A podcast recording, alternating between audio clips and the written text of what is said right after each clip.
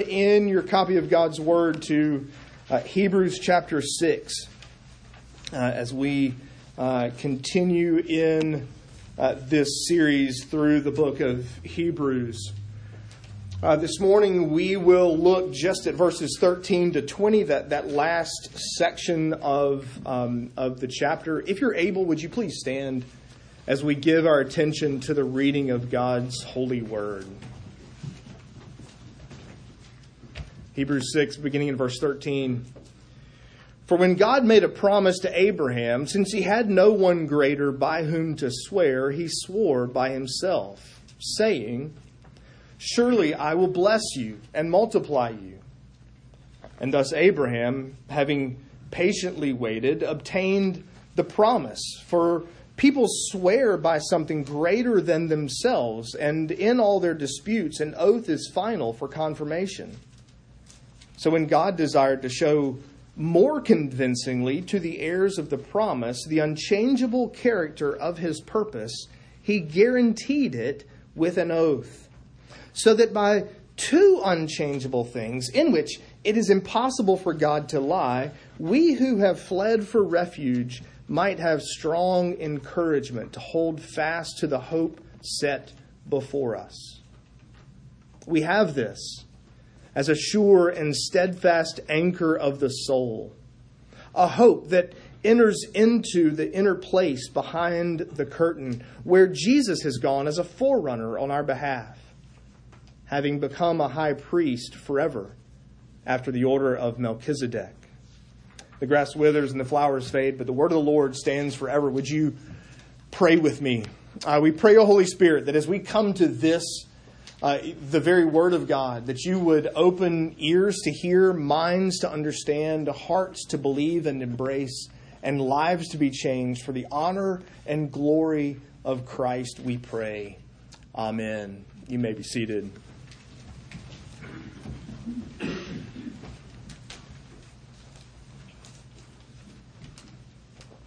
Um, you always hesitate, I guess, to use illustrations. It might be too soon for some. Uh, some of you know this better than others. Some of you know this um, more recently than others. Uh, but the reality is, we have, um, I don't know, a, a love hate kind of relationship with surgeons, right? I mean, the reality is, in, in, in isolation, in you know, the absence of any issue, we get it. Surgeons are good, they're, they're, they're there for a reason. But we have this love hate relationship with surgeons. If you think about it, they literally, I mean, like, if someone took a knife out and cut you out there between, you know, the building and your car, you would call the cops because that would be an assault. But here, you go and you lay on a table and they literally take this blade and they literally cut you open. Like layers of skin and flesh. They're cutting nerves through muscle, they cut into organs that, quite honestly, I'd rather nobody ever see. Like, I'm perfectly happy if nobody ever gets a good look at my heart or my liver. Like, I'm, I'm perfectly happy going, and yet we go in and voluntarily give ourselves to be sliced open. It hurts. Okay, they, local, general, epidural, whatever, right? it hurts. I mean, you got to recover from this. Your body literally was sliced open. It is not pleasant. I mean, the very concept, the very idea of it is a. Well, it kind of hurts, kind of makes your body in certain places, especially if you have a scar and, and perhaps even more so if it's fresh, you kind of go, I'm kind of hurting right here in this spot or this spot or whatever.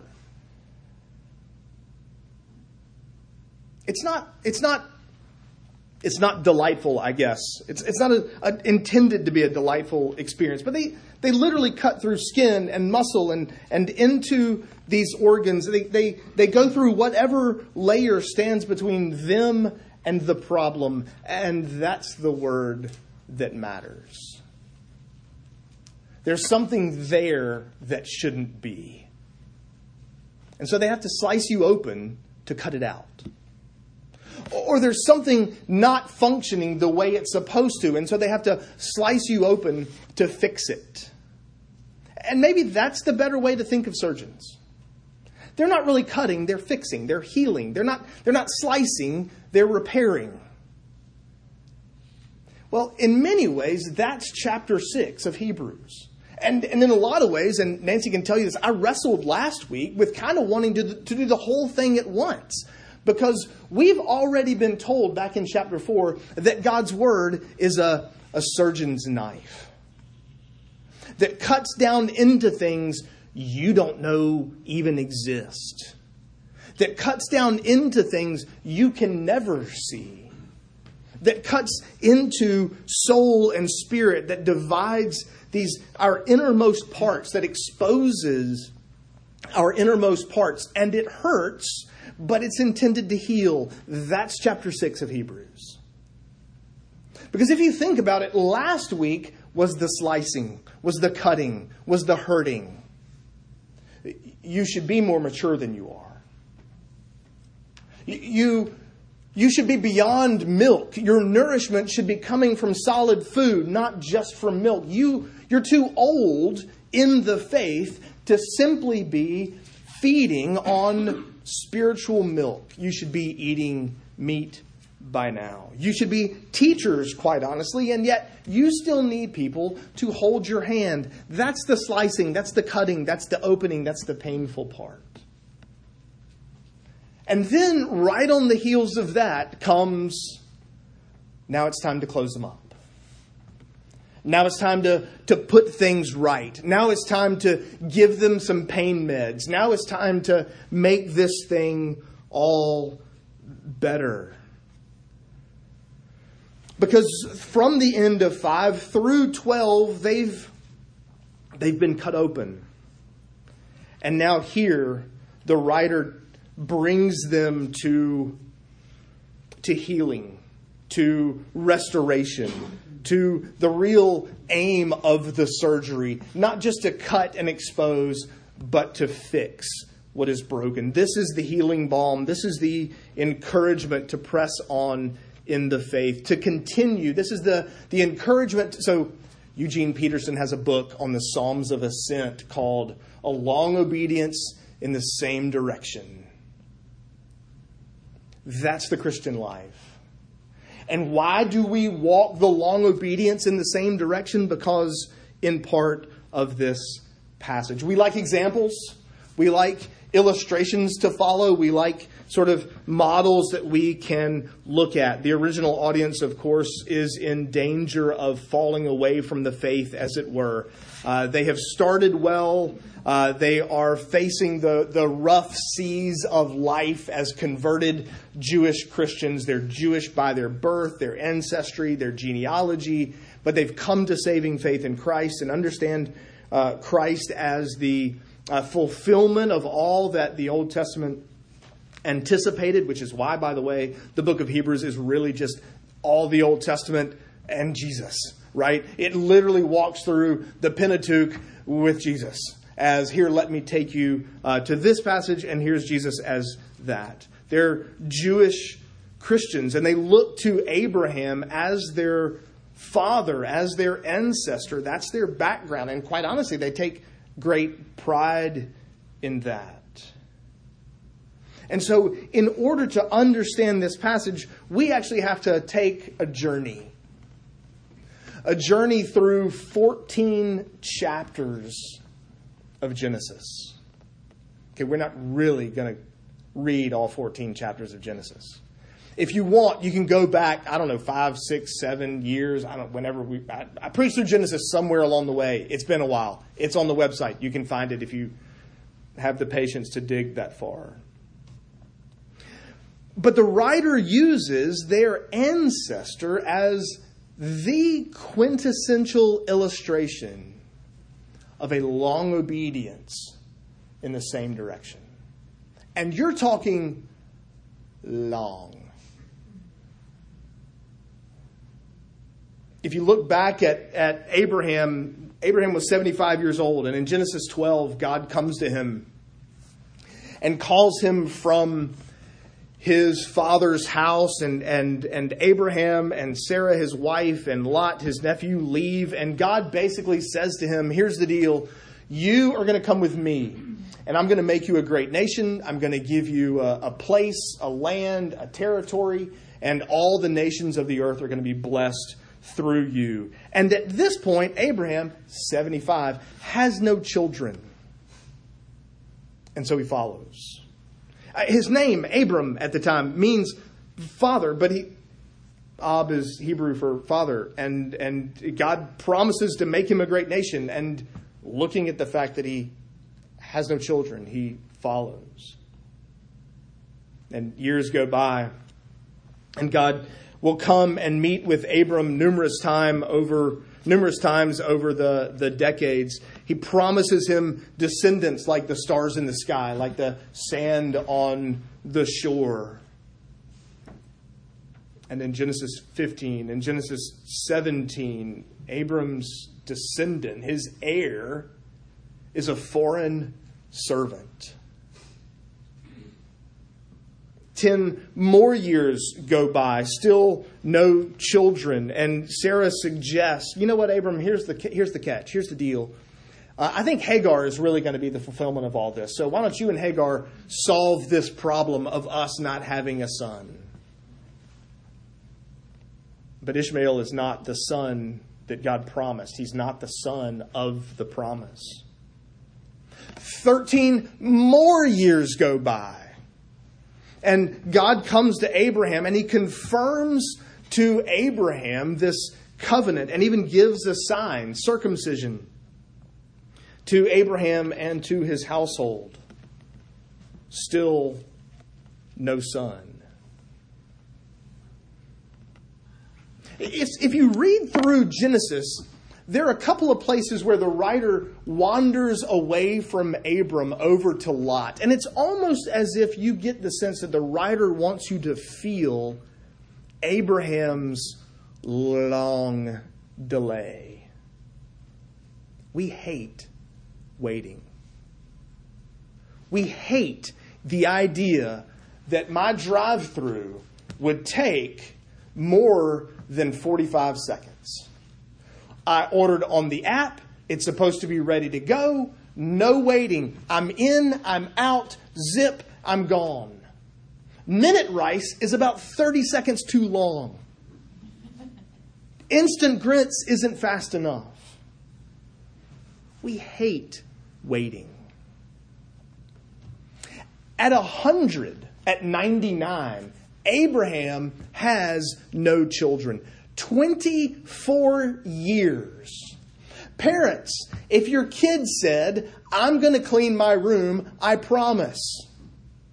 And it took them 24 years.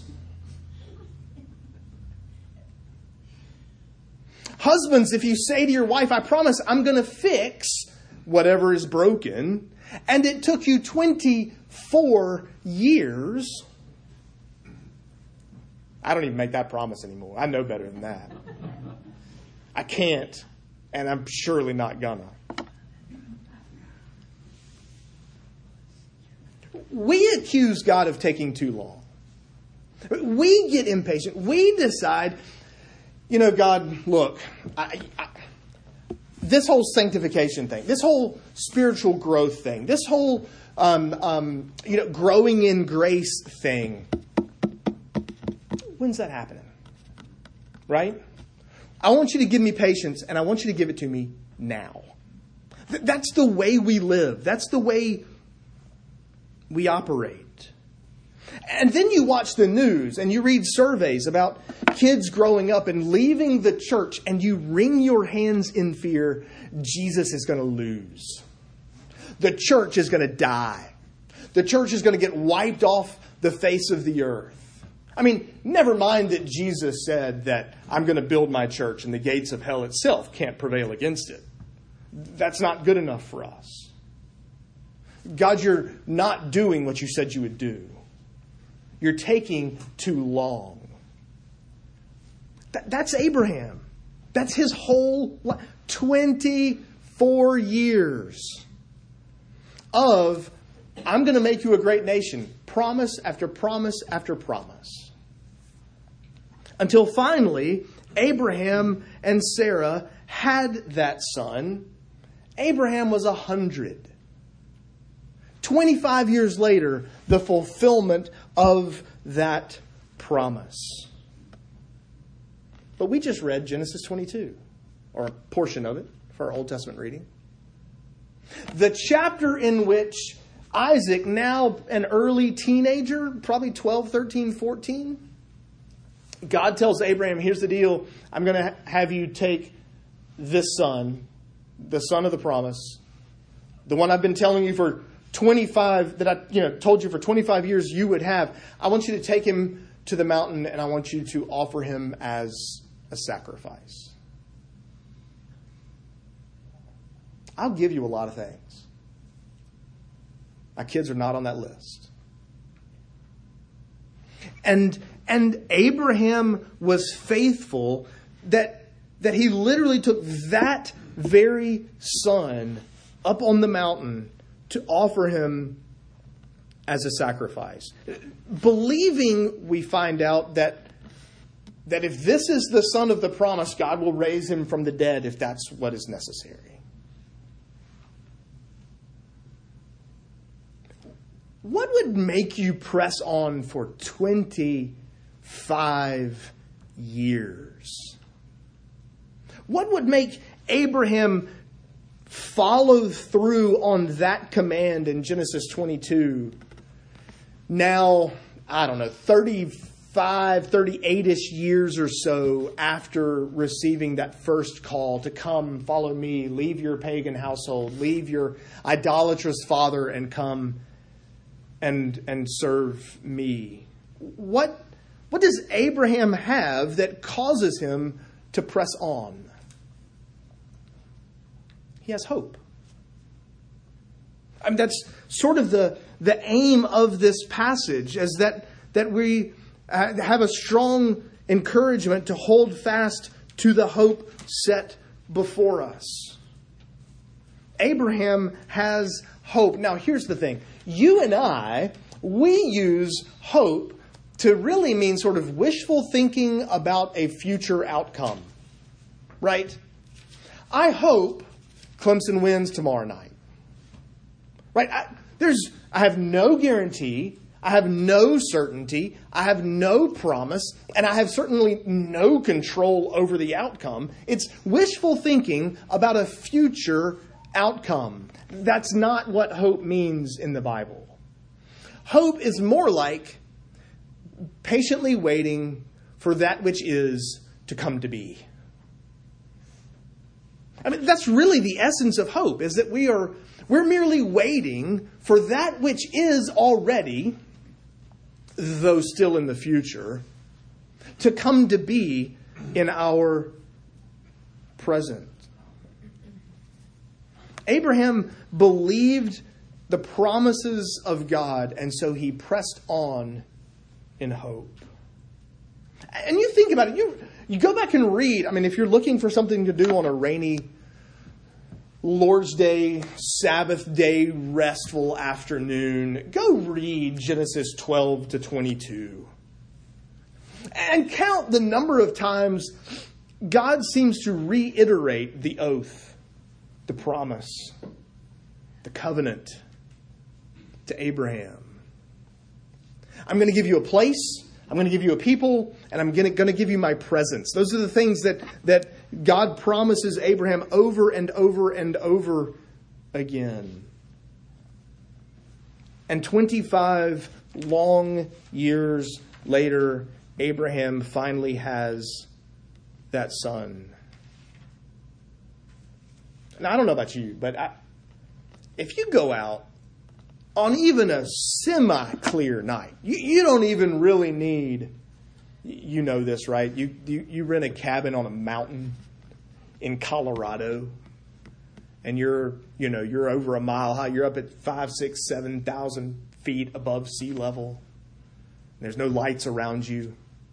It's amazing how many more stars there are in the sky than when you walk out, you know, right here in the heart of Athens and look up But on a semi clear night in downtown Athens, go up and go out and, and look up in the sky and count the stars. I'm pretty sure you can count more than one. That's all Abraham sees. God promised me people. He promised a nation. He promised that the nations of the earth would be blessed through my descendants. I have one. And yet he presses he presses on. That was enough for Abraham to press on in a long obedience. You ever watch kids um, like wrestle? You ever watch kids sort of sort of end up usually it boils down to um, you know a pair of siblings right and and one of them is being annoying to the other one until the other one finally squashes him sits on her you know whatever pins him to the ground and says you know you will never write on my door again you will never take my toys without asking you'll never whatever and the, the kid literally i promise i promise and, and the bigger kid, you know, whichever kid is doing the holding down says, that's not good enough. They, they have these layers. Kids have these layers of, of authority, of, of confidence in your promise, right? There's a promise, but if the kid said, no, no, I swear, I swear, I swear. Okay, that's better. They'll invoke the pinky promise, right? I promise, pinky promise. Like that's a step up from just a plain old promise. You do realize kids understand we lie. At, even at, at five, six years old, they understand this kid is going to lie to me. As soon as I let them up, they're going to do something. My fingers were crossed. My hair was crossed. I didn't mean, right? They, they back off the promise like that. We'll say what we have to say in the moment, and and as soon as we have some freedom, we're done. We're out. Like we figure out how to. God doesn't need all that. Right? God is Himself truth. God is Himself truth. And, and truth is what it is because it's God's. And, and even Jesus prays Father, sanctify them by your truth. By the truth, your word is truth. We, we say God can do anything. That's not exactly true. Because he can't do things that are contrary to his character.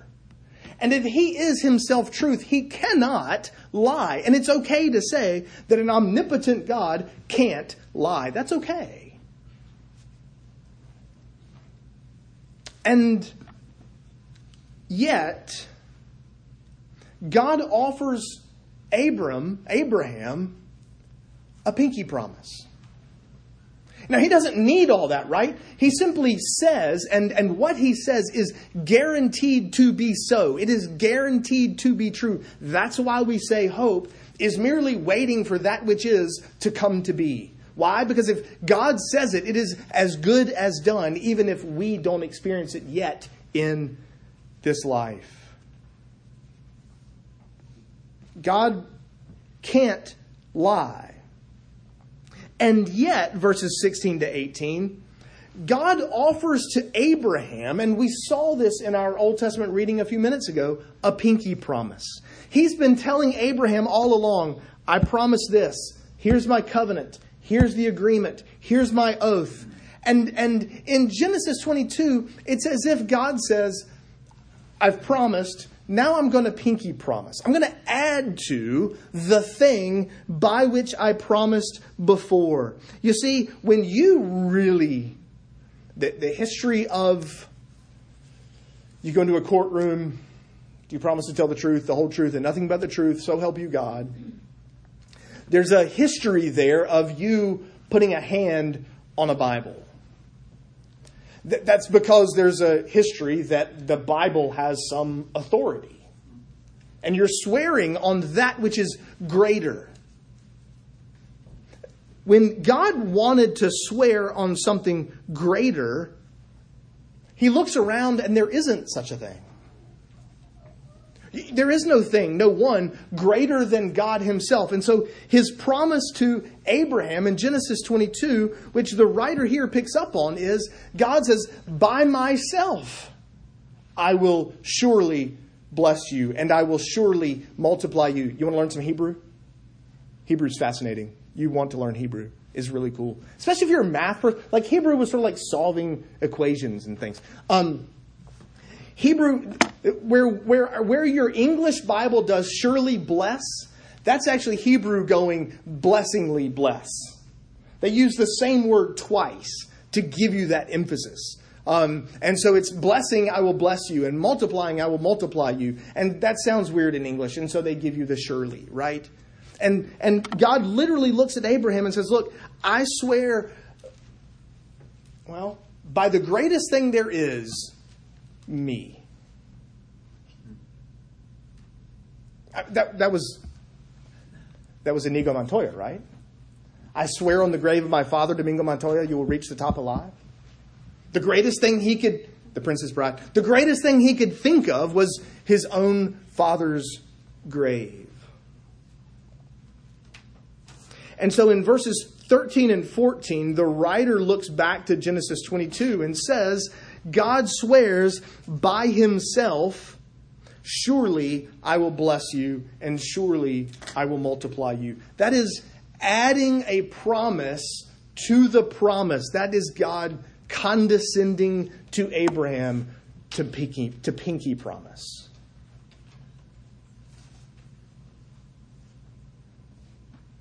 God's word must be true. There's no real reason for him to do that. If he says, I'm going to do this, it is sure and certain and it has to be true, and there's no reason whatsoever to add to it, and yet he does for Abraham's sake and for ours. He added to his promise an oath, swearing by himself as if to more surely confirm that which is already guaranteed. You and I are called to a long obedience in the same direction, just like Abraham, towards the truth of God's promise, the guarantee that what he has said he will do, he will in fact do that what he has said he will do is as good as done. We hope for that which is, despite the fact that our eyes don't yet see it. But there's a huge difference between us, well, between the original audience of this letter and us and, and, and Abraham. We have more than a promise. We have more than a pinky promise. We have more than an oath. We have the fulfillment. Abraham was always looking to that descendant in whom all the nations of the earth would be blessed Jesus. That's why Paul tells us in 2 Corinthians that, that um, all the promises of God are yes in Christ. All those promises made to Abraham throughout the Old Testament, through from Genesis 12 to 22, are fulfilled in Jesus. We have more than a promise, we actually have the fulfillment. He was looking ahead to the fulfillment. We are looking back to Christ and the cross. He's the fulfillment of all that God said he would do for Abraham. Abraham anticipated, hoped in, longed for the fulfillment of God's promises, we too are called to hope, to wait for, to, to longingly expect that which is God, that which God has already promised he would do. In fact, that's really the aim of the anchor in verse 19. The anchor is our hope. You know, there's something about a boat anchor. Um, you, you know, you, you drop it over the side, you got anchor, usually length of chain, then rope. You throw it over the side, and it goes all the way to the bottom. And it's you know however deep it is i'm assuming you've got enough rope right? I mean assuming you've got enough rope on the end of the thing it's going to find the bottom. It's always going to go down and find the bottom and it grabs. And the point is it holds the boat right there. It keeps the boat from from drifting away from wandering. You, you can turn off the motor. You can even raise up the motor. You can get out and swim. You can you can swim to shore. You can you know depending on you're on the in the lake you're on the beach whatever and it, it holds the boat where it's supposed to be. But what's interesting about anchors is, in order for it to do what it's supposed to do, you can't see it. If you can see the anchor, it's not holding anything. If you can see the anchor, it's not holding your boat. There's some parallel there. Where is our hope? Where is that anchor set? Where is what, what sort of rock has it grabbed onto so that it can hold you in place? Well, it's actually in the most holy place. It's actually behind the curtain. It's, it's in the Holy of Holies, in the true heavenly tabernacle. In other words, if Abraham can believe the promises of God despite not seeing their fulfillment, how much more should we be able to who live after their fulfillment? And we have this hope. It's anchored there. Well, how did it get there? Who put the anchor in the most holy place? Well, then he uses another seafaring illustration. Jesus is our forerunner. You see, there's this. Sometimes, sometimes ships have this problem. Um, you're at sea, you're trying to get into the harbor, and the tide is out. And, and the draft of your boat, the, the, the distance between the water line and the bottom of your boat is too great, right? You're, you're going to hit the sandbar. You're going to hit the thing that sort of makes the harbor a harbor. And so what they had to do was they had to send a small boat, just a small little vessel that skimmed across the top. And they would drag the anchor. They literally put the anchor in this boat and in this boat, you take the, the anchor into the harbor and you drop the anchor in the harbor. The anchor, not of the boat, of the small boat, but the anchor of the big giant ship that's still outside of the harbor. So the anchor of the ship is in the safe place. The ship can't get there until the tide comes in. So it has to sit out there and wait. And wait in the wind, not, not in the harbor where the where the, the water's smooth, right? And calm. Not in the protection from the wind. It's still out there where there's wind and there's waves and it's rocking and it's it's bouncing a little. The wind may shift it here and there. And it waits. Until the tide comes in and it can go into the harbor safely, where its anchor already is. Isn't that the Christian life? I mean, this passage says, look, Jesus has already taken your anchor into the most holy place and dropped it, and you are secure there. You're just waiting for the tide to come in so that you can join him. What a great picture, a great illustration of our salvation. Jesus is our forerunner. He's in the most holy place. And notice the, the name. Look at verse 20. What does the writer call Jesus? He doesn't use Christ. He doesn't use Messiah. He doesn't use, he uses the earthly name, not the, the, the divine title, if you will. I think there's a reason for that. Because as we, as we say in our shorter catechism, right? Jesus is fully God, fully man, two distinct natures, and one person forever. Like, Jesus didn't become man, die on the cross, rise again, ascend into heaven, and quit being man. Like, don't ask. I don't know. I just, I don't know. But your humanity, your flesh, dwells in the heavenly places in Christ. I don't know. Don't ask. But the reality is, he's, he's taken your nature there. And that which he has promised to redeem, he certainly will. The reality is, your salvation is safe and secure because Jesus has taken your hope into the harbor, dropped anchor, and made you secure until the tide comes in and you can join him there. When you struggle, when you're battered by the wind and the waves, when there's torment and uncertainty, when people point and mock and laugh, when the world around you tells you you're wasting your time, when the pressures of the world around us get too great, when the sky gets too dark and things just seem absolutely horrible, you don't look at those. You look at your anchor. Now, here's the thing your eyes can't see the anchor. If it could, it wouldn't do you any good. We don't see with our eyes. This is what Hebrews 11 tells us. We see by faith. We hold on to Christ by faith. In fact, this meal is perfect for this passage because it's a meal, dare I? It's the confirmation of the covenant. It's the added pinky promise. It's the meal that tangibly encourages us in our faith. The anchor of Christian hope is solidly holding in the very throne room of heaven because Christ, our forerunner, has carried it there and dropped it.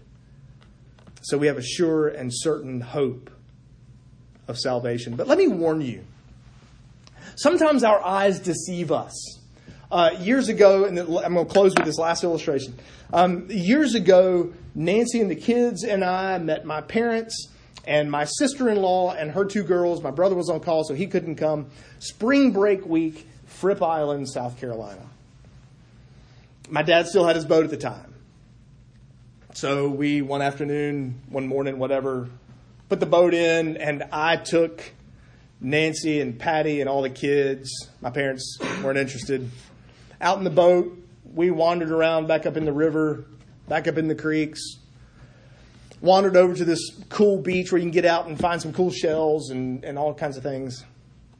Throw the anchor over. I pulled up actually to the to the sand and kind of dumped everybody out and then kind of backed up, dropped anchor, made sure the boat was secure, hopped out, kind of swam in. You wander around the beach for a little while. Um, did we take Jasper? We should have taken Jasper. Um, we come back to the boat, and, and the boat's moved. The boat's not where it was supposed to be. Like all of a sudden, like it's way out there. Like what happened? Until it dawned on me. The boat's exactly where I left it. The boat didn't move. The anchor didn't fail. The shoreline came in. The tide was coming up. My eyes told me something's wrong with the boat. My anchor has failed. Our faith reminds us that's not possible. We use the eyes of our heart, we use our faith to inform our eyes, not the other way around. Don't watch the news. Don't watch the people. Don't hear what your people are saying about you. Don't hear people making fun of you. Don't hear the, the surveys that say that you look to Christ. Because it's only in Him that our salvation is safe and secure. You may have the sense that He's failing you. Your sense is wrong. Would you pray with me? Father in heaven, uh, we thank you for the sure and certain promise of salvation, of deliverance by grace through faith in Christ, for the sure and certain hope that our anchor holds within the veil, uh, because you have confirmed for us your oath, your covenant, your blood, and they support us in the overwhelming flood of life. Father, may it be that you grant our hearts, grant us the, the grace of faith to see that our anchor holds secure even when the eyes of our bodies tell us that something's wrong. Would you encourage us in this long obedience in the same direction? For the honor and glory of Christ, we ask it. Amen.